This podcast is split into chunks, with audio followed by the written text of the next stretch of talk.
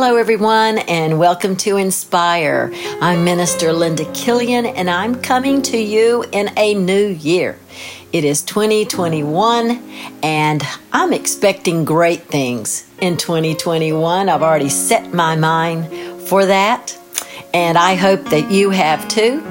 That we can look at 2020 as being a year not of just bad things, things that were out of the normal that happened to the entire world, but that we can draw some things from 2020 that taught us lessons and um, set new standards for us for the new year that we're in.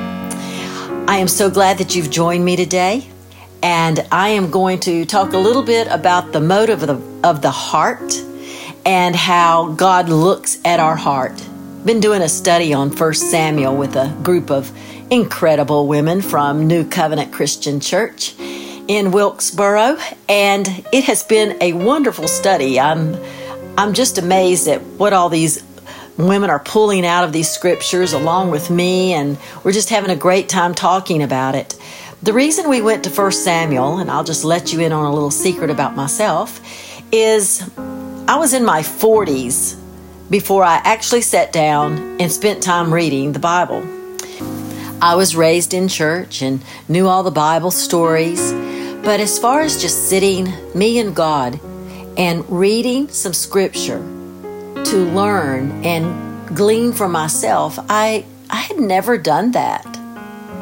So I gave God a promise. I told him, I said, I want to learn from you I want your spirit to teach me. So I am setting an appointment with you, God, every day at this time. I'm going to sit here and I'm going to start in 1 Samuel and I'm going to read a few verses and then I'm going to tell you what I just read. And then I'll go to the next group of verses. So it was kind of comical because I sat there and I read like three verses and then I stopped and I'm like, okay, what did you just read, Linda? And I'm like, I have no idea what I just read.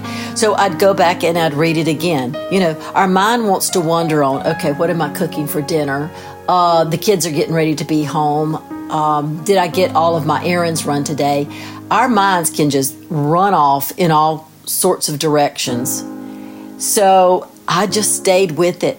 And I didn't care if I had to read three verses 10 times before I could say back what it was telling me.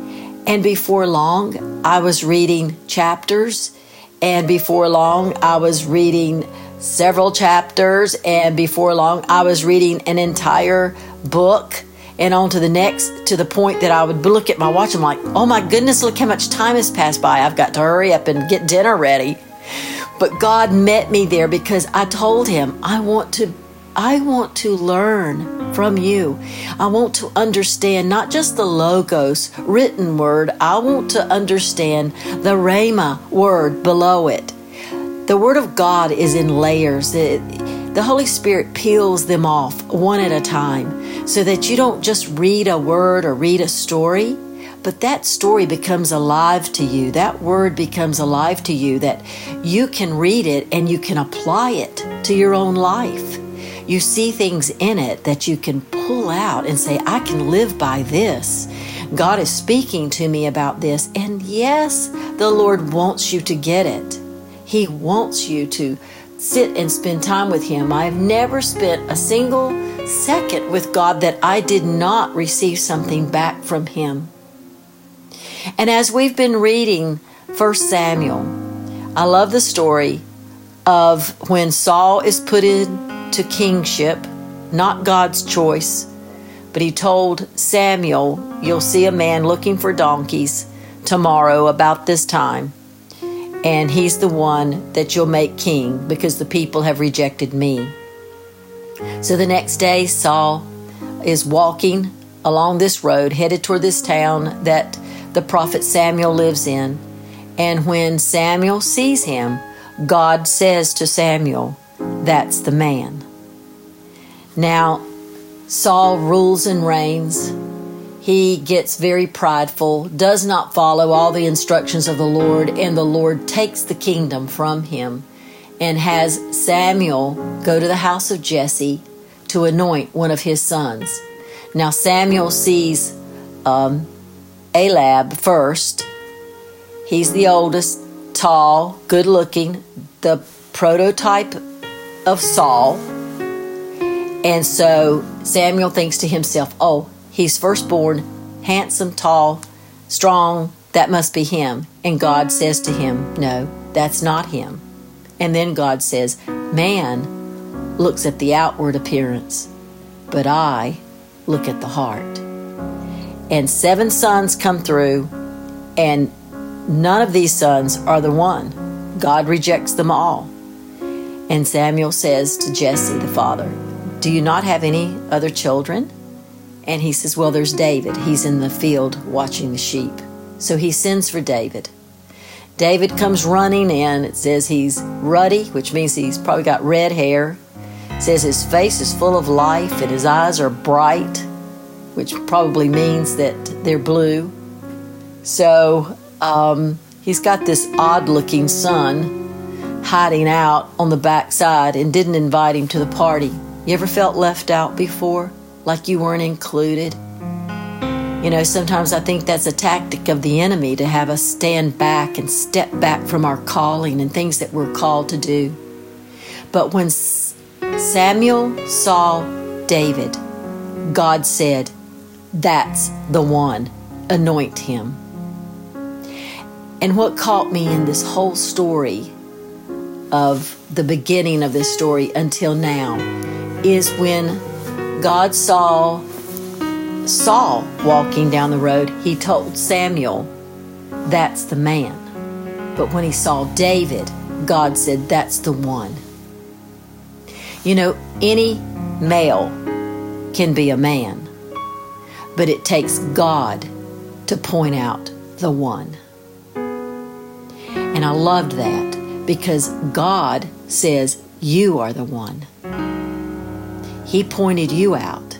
He drew you to Himself. He loved you first. So I want you to take that story today.